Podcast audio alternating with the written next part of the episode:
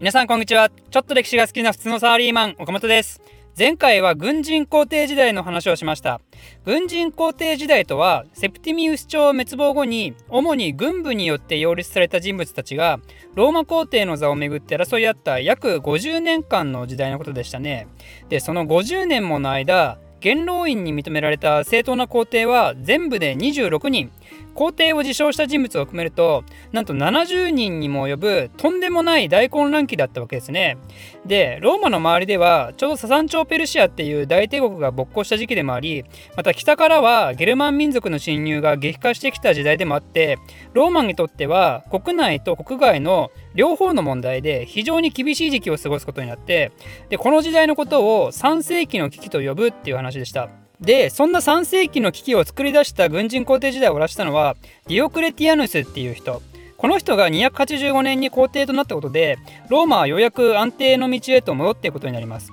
ということで今日はそんなディオクレティアヌスの話をしたいと思います。ディオクレティアヌスね、この人は確実に世界史の教科書に出てくる人物ですよね。ってことは、それだけローマっていう国にとって意義のある人物、もしくは時代に大きな変化をもたらした人物であるってわけなんですけど、この人はまさにその通りで、ローマの国政の在り方を大きく変えた人物なんですよ。この人の時代からローマの政治体制はドミナートスって呼ばれるものに移行していきます。これはこのローマ帝国シリーズ第1回目で説明した話になりますけどドミナートスっていうのは先制君主制を表す言葉ですよね。でローマの帝政時代は最初はプリンキパトゥスって呼ばれる政治体制皇帝はあくまで市民の代表ですよっていうスタンスであったものから始まってそれが軍人皇帝時代でめちゃめちゃになってしまってでその大混乱期を収集したディオクレティアヌスが先制君主として一気に皇帝権力を引き上げたわけですね。で、その体制のことをドミナートゥスと呼ぶわけですよ。なんで、これによってローマ帝国は言うなればペルシアのような帝国スタイルに変わったわけですね。で、まあ、ここまで聞くと、ちょっと不思議に思う方もいるのではないかなと思うんですけど、いやいや、そんなこと言ったって、今までのカリグラとかネロとかカラカラとか好き放題やってたじゃねえかって、それも先制君主体制と違うんかいって思いますよね。確かにね、そうですよね。プリンキパルスの時代といっても、皇帝が市民の代表といってもね、現代の民主制国家のような様々な権力の制約がある中の国家元首というわけではないですよね。やっぱ皇帝としてやりたいことをやれる力を持ってたんですよ。じゃあディオクレティアヌスと今までの皇帝は何が違うのかっていうとそれはねディオクレティアヌスは自身を神として扱うようにローマ市民に強いたことですよ自分をローマ神話の神様ユピテルの化身であると彼は言ったんですねあの最悪の皇帝コンモドスですらね自分はユピテルの息子であるとかあのヘラクレスの生まれ変わりとかのアホみたいなことは言ってましたけどでも自分はユピテルだとは言ってないわけですよ。でもそれを言ったわけですねディオクレティアヌスは。いやまあコンモドスももしかしたら自分自身が神であるって言ってたかもしれないですけどでもやっぱりこの2人には到底一緒には扱えない大きな壁があるわけですね。それは何かというとディオクレティアヌスが持つ軍人皇帝時代の勝者っていう勢いね。コモドスはね、ただの血縁関係だけで皇帝になったわけで、周りに呆れられてしょうがなかったけど、ディオクレティアヌスは軍人皇帝時代の大混乱期を勝ち抜いたものとしての実力があったからね、だから皇帝としての前提っていうか、個の力が全然違うわけですね。で、じゃあここまで聞くと、あれ、ディオクレティアヌスってもしかして権力大好きおじさんって思うかもしれませんけど、実はね、そういうわけではないと私は思います。私の試験ですが、ここから。ディオクレティアヌスって軍人皇帝時代の大混乱期を目の前で見て育ってきたわけじゃないですか。で本人は国のリーダーになる野望を持っているとなると絶対その相談の中でこう思うわけですよ。なんでこの国はずっと荒れてんだってどうしてこの国の連中は同じローマ市民でありながら同じローマ市民相手に憎しみを抱くのかとでそんな中で東の方からはねササン朝ペルシアっていうアジアの帝国が攻めてくるわけですね。逆にこいつらはなんでこんなまとまりがあるんだって思ったかもしれないですね。ローマ人はローマ人相手に戦ってるのにペルシア人はローマ人相手に一致団結してるじゃないかと。結局ローマ人っていうのは形上全員ローマ市民であるけど心がバラバラなんですよ。まとまってないんですよ、一つのチームとして。それに対してペルシア、彼らはね、全員が共通して持つモチベーションがあったわけですね。それがペルシア皇帝っていう存在。彼らにしてみたら現存心ですよ。ペルシアっていうのは、アレクサンドロスのテーマの時にも話した内容かもしれないですけど、非常に中央集権力が強いわけですね。で、当の皇帝はめっちゃ豪華ないろいろなものを身にまとったりしてるわけで、民衆からしたらそれを見るだけで到底勝てる存在ではないこの人は神であると思ってしまうわけですよ。そのようにこれ見よがしに王の偉大さを見せびらかす構造のことを王権の視覚化って呼ぶんですけどこれはね特に国家の誕生から最盛期にかけてで言うと中央集権を推し進めるにあたって非常に有効な手段と思いますよ私は。民衆が勝手に威風して王に対して従うようになるわけですから。この手段は特に王の権威が行き届く範囲に限界が出てくる巨大帝国にとっては必須で見た目が違ったり話す言葉が違ったりしてるエリアの人間に王はしょぼいと思われてしまうとそれだけで反乱リスクですから。なんで王には到底かなわないと思わせるために巨大な軍事力や豪華絢爛な様を見せてたまに帝国隅々を巡回するぐらいの方がいいんですよ。結局その方がその権威が行き届かなそうなエリアの人間を監視するために軍隊を常駐させたり反乱が起きるたび軍隊派遣したりね。そういうコストに比べるとめっちゃ安上がりで済むわけですよ。結果的にね。なんで王が贅沢をしまくるのも意味があると。国家統治手法的に。古代に限定されるかもですけどね。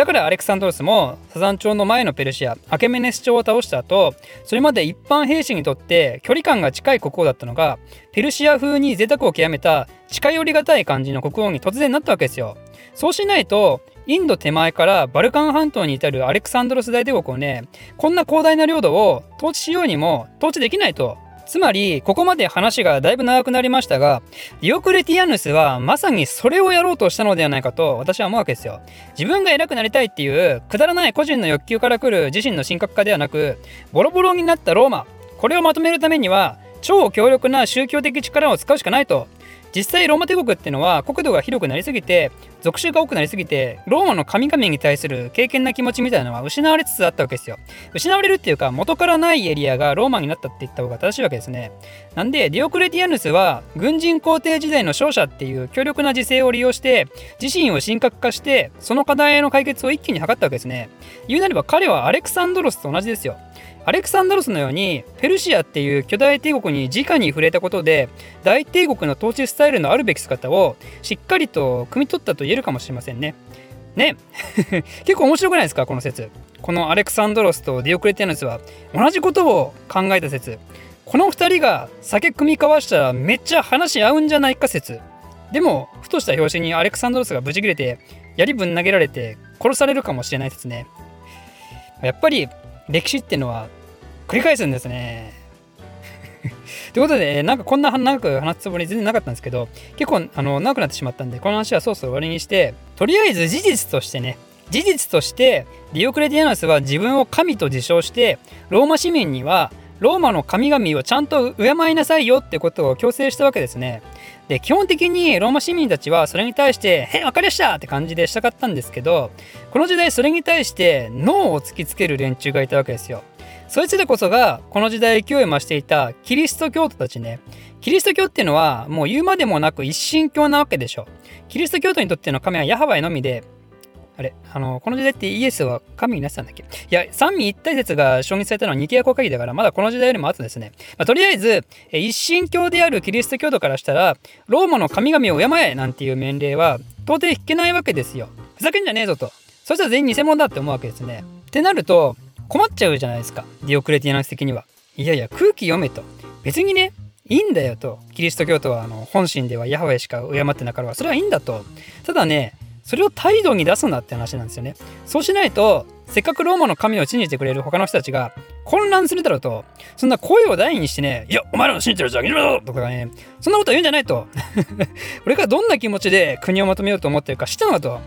ディオクレティアヌスは、実は最初はキリスト教の信仰自体は禁止とは言ってないんですよ。キリスト教徒でも、ローマの神々も同様に敬ってくれれば、それでいいと言ってるんですよ。でも、いや、我々の神が、とか言うわけ ですね、あの、キリスト教徒たちはね。ということなんで、ディオクレティアヌスはね、もうさすがに怒りを抑えきれなくて、ふざけるんじゃないと。そんなわけで、えー、キリスト教徒大迫害の例を出したわけですね。それが303年のことですね。キリスト教の書物焼けだったり、教会の財産を没収したり、キリスト教徒たちは捕まった後、殺すように運ばれて、ライオンに食べさせたりね。なんで、ディオクレティアヌスの評価は、後世の歴史家からはまああまり良くないんですよ。なぜならキリスト教徒をいじめたから。で以前もキリスト教徒をいじめて評価を著しく下げた皇帝がいましたよね。それ誰かというと暴君ネロ。暴君ネロの時代はキリスト教っていうのはまだまだマイナー宗教でそもそもキリスト教自体を認知している人が少なかったんですけどディオクレティアヌスの時代にはこんな国家の威信を受けた大迫害の例が出たようにね決して無視できないまでの規模に成長したわけですよね。それこそそのちょっと前の軍人皇帝時代による大混乱期これが私大きな影響を及ぼしてるんじゃないかなと思いますね。すみませんまた試験が入ってしまうんですけどやっぱね人って乱世になると救いを求めて信仰宗教にはまりますからキリスト教は当時の人からしたら信仰宗教ですからね。でそんな戦乱のようにおいては愛を歌うキリスト教がすごい勢いで人気を得たのが理解できますよね。なんで、軍人皇帝時代がなければ、ディオクレティアヌスは皇帝にならなかった一方で、軍人皇帝時代がなければ、キリスト教はここまで広まることもなかったのかなと思うわけで、やっぱり歴史上の大事件っていうのは、起こるべくして起こるんだなっていうのを実感しますね。ということで、えー、ディオクレティアヌスとキリスト教の対立の話はこの辺までとしておいて、あとディオクレティアヌスのしたことで有名なことで言うと、国を東西に分けた分割統治ですね。ローマ皇帝を東と西に1人ずつさらに副帝を東西に1人ずつとね皇帝が死んでも速やかに副帝が政帝になれるよう事前にシステム化したわけですねディオクレティアヌスはというと東の制定を担当します。西側はディオクレティアヌスの友達のマクシミアヌスっていう人物。まあでも想像できるかもしれませんが結局ディオクレティアヌスが事実上トップっていう構造だったようですね。で他にやったこととしては軍政改革や税制改革とかね。軍人固定時代のせいで経済がめっちゃ不安定になってたんで、その対策とかね、国を安定化させるための政策を、まあいろいろやります。詳細ははしょりますんで、気になる人は調べてください。えー、こんな感じでね、ローマに秩序を取り戻した後、キリスト教徒たちはその犠牲となったかもしれませんが、22年にも及ぶ治世の後、なんと彼は皇帝引退を宣言します。大体この頃60歳ぐらいですね。このようにね、自分の意思で生きているうちに皇帝を引退した人物っていうのは、長いローマ帝国史においてもディオクレティアヌスしかいないんですよね。そしてその余生は自分の隠居先でキャベツを育てて過ごすっていうね、非常に平和な時を過ごすわけですよ。これだけで彼がとても優秀な人物であったんだろうなっていうのが想像できてしまいますね。ということで、えー、今回はちょっと試験含んだ話が長くなってしまいましたが、ディオクレティアヌスはね、分析する対象としてはとても面白い人物だと私は思います。皆さんも決してキリスト教徒をいじめた悪どい皇帝っていうイメージだけでなく、別の視点からもディオクレティアヌスのことを評価してあげてください。えー、ということで、今回は以上です。岡本個人 Twitter アカウント開設興味ある人は岡本歴史で検索してください。私の非生産的なつぶやきに興味ある方は是非フォローお願いします。ではまた。